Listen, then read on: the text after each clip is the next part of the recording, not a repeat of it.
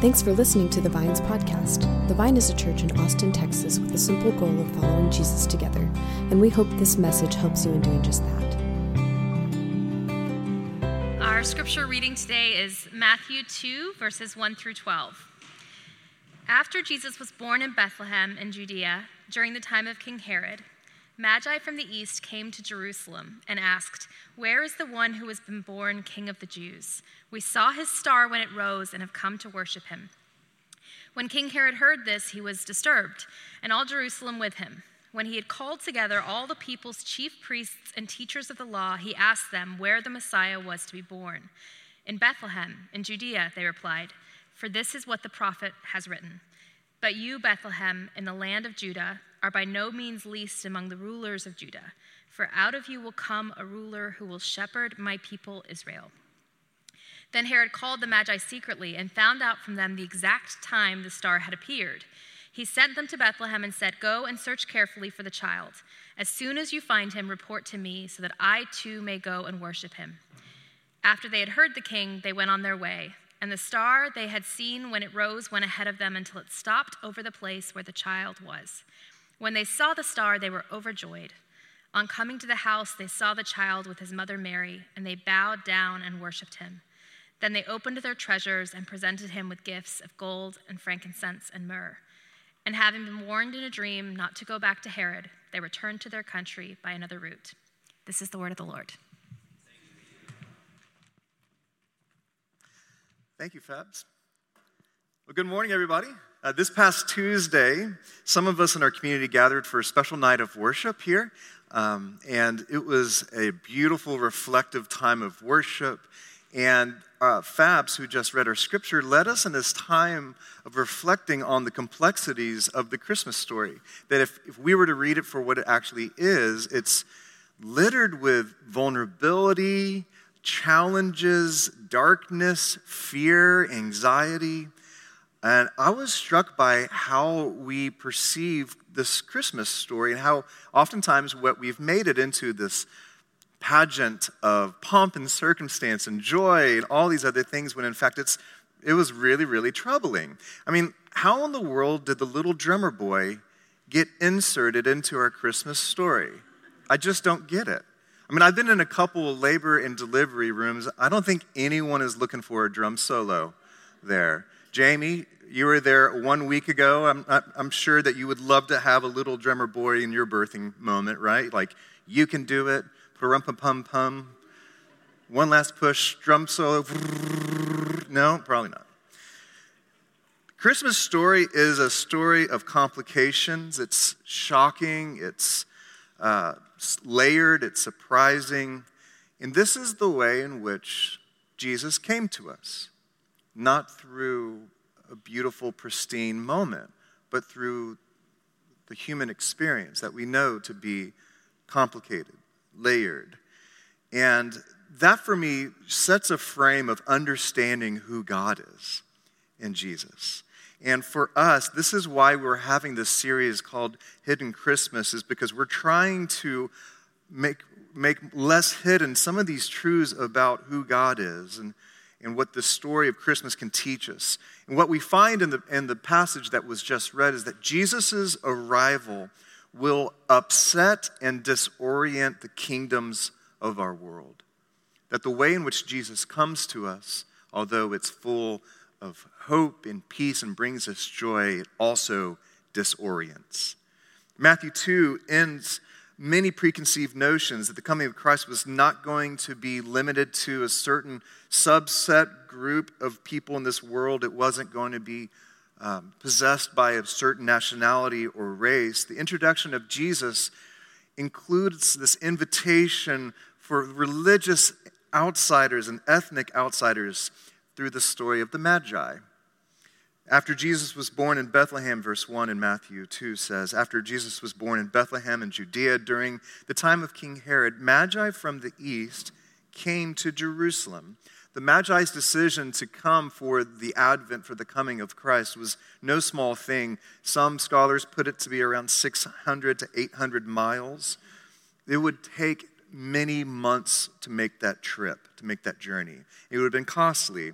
But these individuals, they wanted to see the coming of this Christ, the arrival of this king. So after their long trip, they arrived in Israel and they went to wherever people to expect the new king to be born, which was Jerusalem. And I'm sure the Magi and their caravan were obvious to all as they were walking through the city, as they strolled through the town, market vendors perhaps they stopped and asked what they were doing. Children pointed at them and asked their parents who these people were. Maybe an uh, old, respected man approached the delegation and asked them, What brings you to town? Why are you here? And they responded with the question, Where's the one who has been born king of the Jews? We saw his star when it rose and have come to worship him. And I imagine the, the man who he was speaking with when they said that, there, his face went to confusion and then to fear very quickly. As he said, There's no king here other than Herod. Verse 3 When King Herod heard this, he was disturbed, and all of Jerusalem with him. That line might be just soaked in, uh, in just subtlety. It's such an understatement because when King Herod was disturbed, everyone was really, really disturbed because King Herod was historically known to be a very violent man. At this point, he had killed off most of his family, his wife, and why? Because he felt threatened by them. And it was known that of all the different titles that King Herod had, his beloved favorite title was King of the Jews. So when these magi came to Jerusalem looking for the newly born king of the Jews, the people got disturbed. What we find here is another truth that great power and great insecurity is a very, very dangerous combination. I'm sure the Magi were confused by what was going on. They probably expected a huge celebration that they would join in on, not this confusion, not this uh, kind of this hidden moment of going on here, of wondering what what exactly was that star about? Why do what have we been invited into? The Magi asked where this Messiah was to be born, and they found out it was in Bethlehem. Not the capital, not the religious center, not where the palaces were, but Bethlehem, across the train tracks, so to speak. It would be in the outskirts of town, a forgotten community. They didn't even have a Dairy Queen there, it was that small. And one magi looked at the other one and said, This makes no frankincense. Like, where, where are we supposed to go? So to Bethlehem they went. And before they left, Herod had one request and called them in. One last request here in verse 7 we find. Then Herod called the Magi secretly and found out from them the exact time the star had appeared. He was trying to get the timetable. All right, so when did that happen? When did that star? Because for them, uh, it was understood that stars was the declaration of a new king. Oftentimes, that kind of celestial pronouncement would be, be one that the people would hold on to. And so he wanted to know when did that start? When did that star appear? And after that, in verse 8, he sent them to Bethlehem and said, Go and search carefully for this child. And as, you, as soon as you find him, report it to me. I'm, I'm a big worship guy. I want to figure out who this king is, right? So I may go and worship him too. And so the Magi left, and as they left, chaos was waiting to erupt. And now, in the past years, as I have preached this story, this passage, I love to follow the Magi. I love to consider um, how God speaks to us in the language of our souls, like God spoke to the Magi through the stars. I love to think through their experience, the fulfillment of traveling for months and months and seeing the baby Christ there before them. But today, I want to talk about Herod. I want to keep a focus on him because there is a truth about the story of Christmas that we need to make less hidden. Herod highlights something that is deeply important. It's a part of this story, and I think it's a part of our experience with Christ too. It's about how Christ comes into our life. And if Jesus' arrival was and is a threat that disorients our life, the story can teach us about how important it is that we learn to receive Christ in our day. in our life and in our hearts. Because Jesus will be a threat to our status quo. This Christmas story is an astonishing reminder that this young baby would disrupt the entire world. We know, for those who have kiddos, we know that when a child is born, status quo is disrupted. Can I hear an amen for that? Lives change. I remember uh, being asked when our firstborn uh, was very, very young what hobbies I had. Isn't that hilarious? Like, what hobbies you have with a new kid? It's like, there's no hobbies. I remember Jen uh, remarking one day, she said, Mark, I got to shave both legs today. You know, like, it was a great day. I had this little window. I was able to take care of myself. You're welcome, Jen. Uh, you know, our, our, these arrivals, like, they just disrupt and disorient our lives. But this child, Jesus, disrupted the world. Where's the one that has been born King of the Jews? We saw his star, and when it rose, we have come to worship him. When Herod heard these words, he spun out of control. Disorientation took place. If there is a king of the Jews to be born, where does that leave me? My throne, my kingdom. There's a disruption that comes when Jesus' advent arrives. Why? Because this is not just a story about a cute baby who wants to save the world and wants to be invited into your heart. Jesus came to be Lord. In modern day words, we say Jesus came to be king, to bring about a new kingdom. This kingdom would spread throughout the world. It would constantly disrupt power. It would stop oppression. It would end homelessness. The story of Christmas is a story about how a revolution began and this revolution is still ongoing. In fact, we are a part of it today. Jesus initiated a subversive kingdom, one that will always unsettle those who have identified with kingdoms of power and of control and dominance, a kingdom surrendered, uh, centered around comfort that Jesus would come in and offer a new kingdom. This concept of Jesus' kingdom was central to Jesus' teaching and ministry. In the four Gospels, we find the word kingdom 119 times. 119 times, Jesus would talk about why he came with this concept of a new kingdom that was being brought. It began with John the Baptist, who had the opposite response of Herod when John the Baptist was uh, had his moment in the spotlight and then Jesus was coming, John responded so differently. He said, I must learn to decrease and Jesus must, must increase. John's first words of Jesus was this He declared, The kingdom of God is near. Matthew 4 describes Jesus' ministry like this Jesus went through Galilee teaching in their synagogues, proclaiming the good news of the kingdom and healing every disease and sickness among the people. You can see when Jesus' kingdom comes, there's fruit that happens, like healing, healing every disease and sickness. Matthew 5 3, Jesus would describe his kingdom like this Blessed are the poor in spirit, for theirs is the kingdom of heaven. Jesus' kingdom belongs to those who are feeling weak and frail in spirit.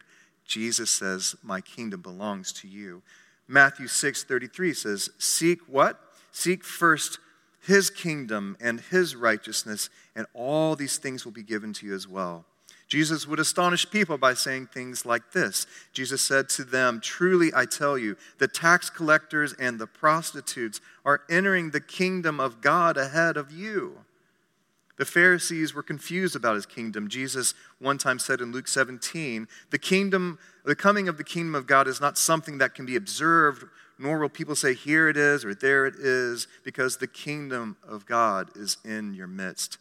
Why am I belaboring this point about this? It, my point is that it would be shocking for those who walked with Jesus, who knew his teachings, who experienced him to not think first and foremost that Jesus was bringing about a new kingdom. That was central to what Jesus was up to.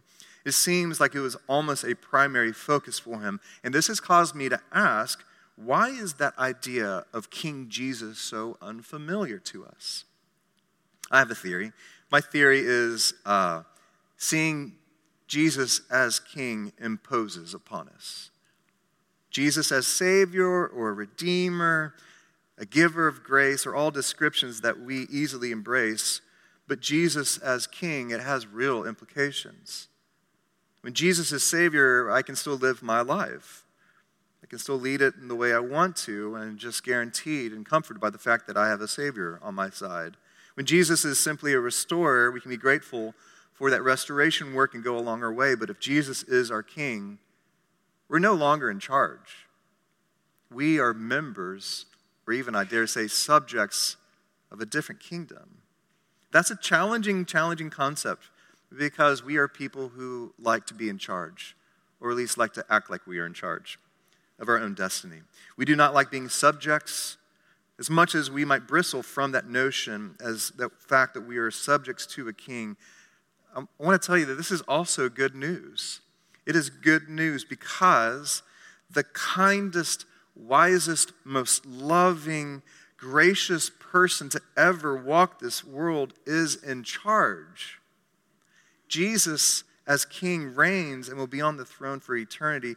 And that's good news because the one who created all and knows how life was meant to work wants you to enter into that kind of kingdom so that your life may flourish, so that you could experience all of the goodness about being a part of that coming kingdom where Jesus reigns and rules. Jesus is a different kind of king, a king who rules with mercy and grace, with compassion and justice. So we must unhide this truth in Christmas. Jesus is king, he reigns, he's in power. And there's a kingdom that is guaranteed in heaven, and yet it extends today. It's in our midst. The kingdom will continue to spread throughout this world through acts of generosity, forgiveness, kindness, loving acceptance, through words of mercy and relationships built on grace. In those places, the kingdom of God is on the move. Through people who are willing to pour out power by defending the rights of the oppressed and the exploited, the kingdom of God is on a move.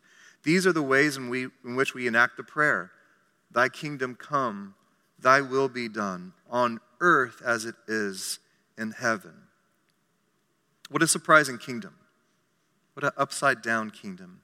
Never would you expect a baby born in a stable who had to flee um, Israel, his hometown, into Egypt like a, like a refugee. Never would you expect that to be the beginning of a revolution. It reminds me of a quote from Napoleon, of all people. people. He said this Alexander, Caesar, Charlemagne, and I have founded empires. But on what did we rest the creations of our genius? Upon force.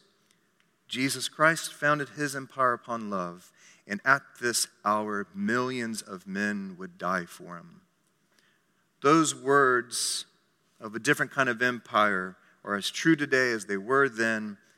This is the surprising nature of Jesus' kingdom that's built not upon force or coercion or dominance, but built upon love, sacrificial love, radical love. And any time in our lives that we experience that we have a glimpse into that kind of kingdom, and good news is declared. The tragedy of this story that we find in Matthew is that Herod, he didn't, he didn't receive that as good news. Herod had the opportunity to enter into a different kingdom, but instead he was threatened by it. And when he realized that the Magi were not going to comply with, uh, with his plan, suffering and tragedy began to spill out. Verse 16 in Matthew 2, we find when Herod realized that he had been outwitted by the Magi, he was furious and gave the orders to kill all the boys in Bethlehem and its vicinity who were two years old and under, in accordance to the time that he had learned from the Magi. This is darkness. The coming of Christ, we're to sit with that every child, every boy, two and under, slaughtered. Innocent children. Why? Protection of one's kingdom. But God had already spoke to Joseph in a dream, and they had fled to Egypt. Jesus, the Savior of the world, begins his life as a refugee in another country looking for refuge. This is the Christmas story, friends. Jesus Christ came in Christmas to bring about life, but sadly, the Christmas story is also about death. Though we might want to use the Christmas story, wrap it up with tinsel as a means of escapism from the challenges of this world, that is not the story that we find in Scripture. Author and Luther pastor, uh, Lutheran pastor Nadia Bolz-Weber, she wrote this The world into which Christ was born was certainly not a Norman, Norman Rockwell painting. The world was never been that world. God did not enter the world of our nostalgic silent night, snow blanketed peace on earth, suspended reality of Christmas. God slipped into vulnerability of skin and entered uh, our violent and disturbing world. This Christmas story, the story of Herod, the story of the slaughter of the holy innocents, is as much a part of Christmas and Epiphany as the shepherds and angels. It's important for us not to only keep Christ in Christmas, but there's some wisdom in keeping Herod in Christmas too. Why? Because it's a warning.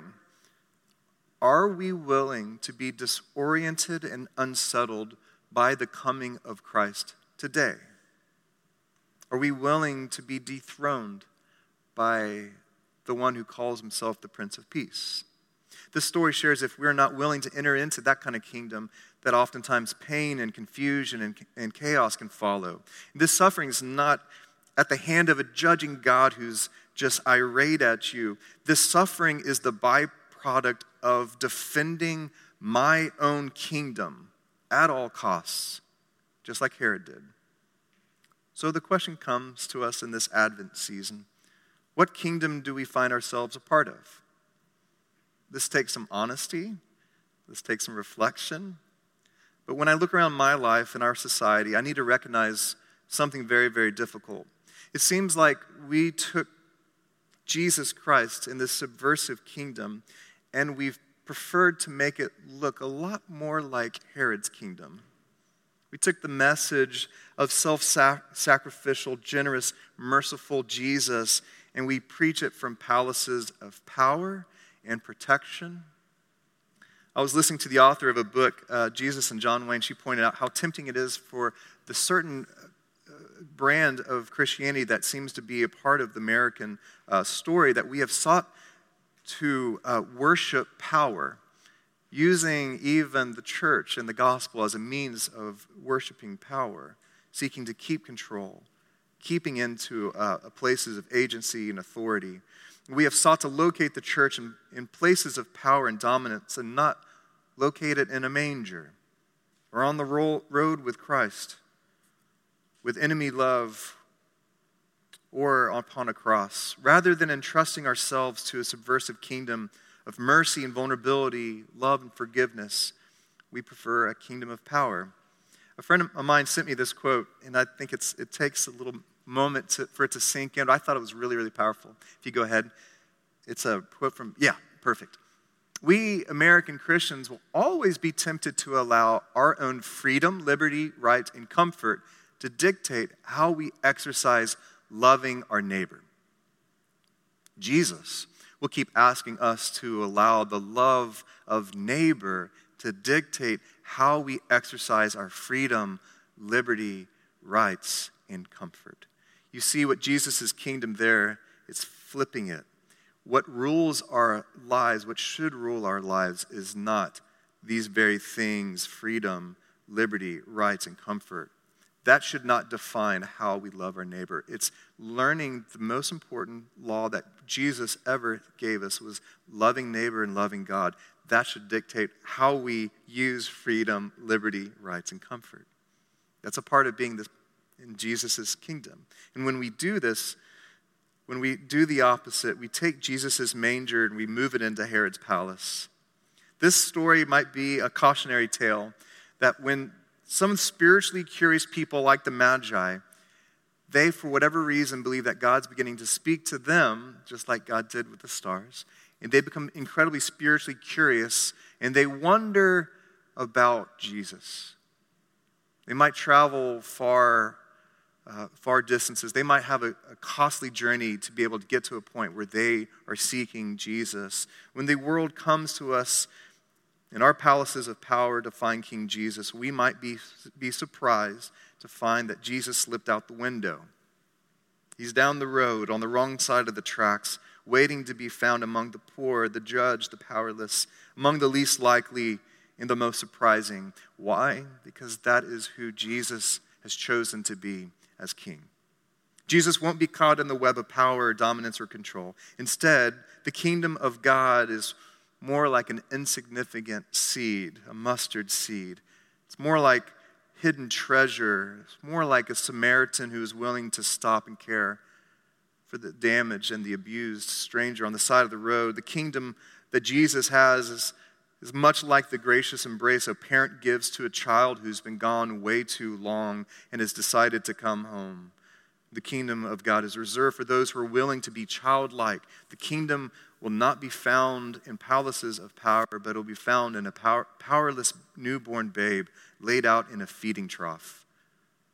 We will find Christ, the King, this season if we're willing to look low enough. And when we find Jesus there, don't be surprised if Jesus invites you to join him. As an old uh, Christmas hymn says, Seek not in courts nor palaces nor royal curtain draw, but search the stable. See your God extended on the straw. May this Advent season be a time where we recognize the places in our lives where we have not surrendered to that kind of throne, where we prefer to call Jesus Savior but not King, and where we confess that we've tried to make King Jesus more like King Herod.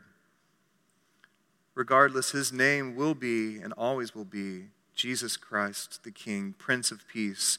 And he wants to rule in your heart, in your life, so that you might join the way of the Magi, so that you might see face to face peace, hope, and joy, so that you could return home in a different path.